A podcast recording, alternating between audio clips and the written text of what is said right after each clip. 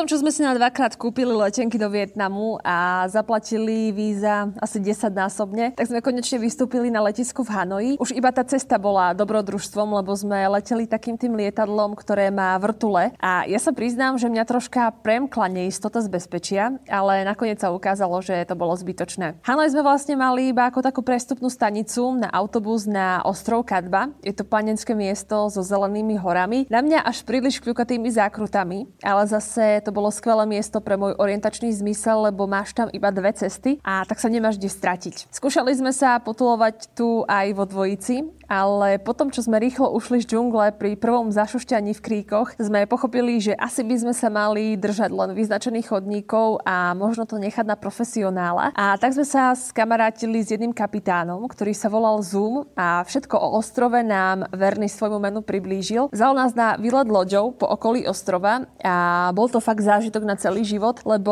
okolo ostrova Kadba sa totiž to nachádza veľké množstvo skál, ktoré trčia z mora a podľa legendy ich vytvoril drak vták, ktorý lietal týmto územím a svojim chvostom vlastne vyrýval do zeme jednotlivé údolia. Potom sa vlastne vnoril do zeme a zvyšok ostal zaplavený morom. No a vďaka tomuto výletu sme sa dostali aj do rybárskej dediny. Mali sme to šťastie dostať sa aj k ním domov a tie domčeky sú vlastne postavené fakt iba na vode. Pripevnené je to o skalu lanom, aby sa vlastne domy mohli prispôsobiť prílivu a odlivu. A základy, teda kotvu, tak tu majú spustenú vo vode. Absolútne to nie je stabilný príbyt príbytok a my ako nováčikovia sme cítili fakt aj tú najmenšiu vlnku a po tých tenkých doskách, ktoré tam mali, sme sa pohybovali dosť neisto, na rozdiel od domácich. No a tieto domy vlastne vyzerajú úplne jednoducho. Majú tam jednu spálňu, jednu kuchyňu, nestabilnú precieň a v úvodzovkách malú záhradku, kde ale nenájde žiadne kvety, ale majú tam rybie farmy. Čo ale bola zaujímavosť, oni tam majú psov a tie psy v podstate nemajú nejak veľký výbeh ani nič podobné, ale bol to naozaj zvláštny pocit, keď sa loďou presúvaš popri príbytkoch a štekajú na teba psy, aj keď si na mori. Osobne teda sa musím priznať, že neviem, či som rozmaznaná, ale úprimne by som si nevedela predstaviť takýto život a vzdať sa svojho komfortu a žiť takto. Ale zase malo to svoje obrovské čaro a klobúk dole pre týmito ľuďmi. Tuto na ostrove sme sa naučili aj mnoho zaujímavostí o vietnamskej kultúre. Vzhľadom na historický vývoj okolností tu nie vždy mali čo jesť a hlavne tá staršia generácia, ktorá si ešte pamätá vplyv vojny a bojov, sa ťa na miesto otázky, ako sa máš, opýta otázku, že či už si jedol a absolútne nezáleží na tom, či si turista alebo domáci. Ako náhle je odpoveď nie, tak ťa nakrmia, dajú ti na stôl neuveriteľné množstvo jedla a potom je to ako u babky, keď prídeš a stále ti naklada na tanier, aj keď jej tvrdí, že už naozaj nemôžeš. No a keď sme pri tom jedle, tak zaujímavosťou je aj to, že vietnamské babky alebo detkovia, ak ti povedia, že si tučná a chytia ťa za brucho, hoci žiadne nemusíš mať, tak je to kompliment, pretože to znamená, že vyzeráš zdravo a že sa ti zjavne darí, lebo máš čo jesť. Z ostrova Kadba sme plánovali útek na sever do mesta Ha Giang. Nie, nie je to onomatopoj smiechu. Cestu sme ale museli oddialiť, pretože môj notebook mal plnú pamäť spomienok a bohužiaľ nevedel sa ich zbaviť. Najbližší servis bol len v Hanoji a pre nás to znamenalo Super ďalšie dobrodružstvo na novom mieste. Do hostela v Hanoji sme prišli o pol deviatej večer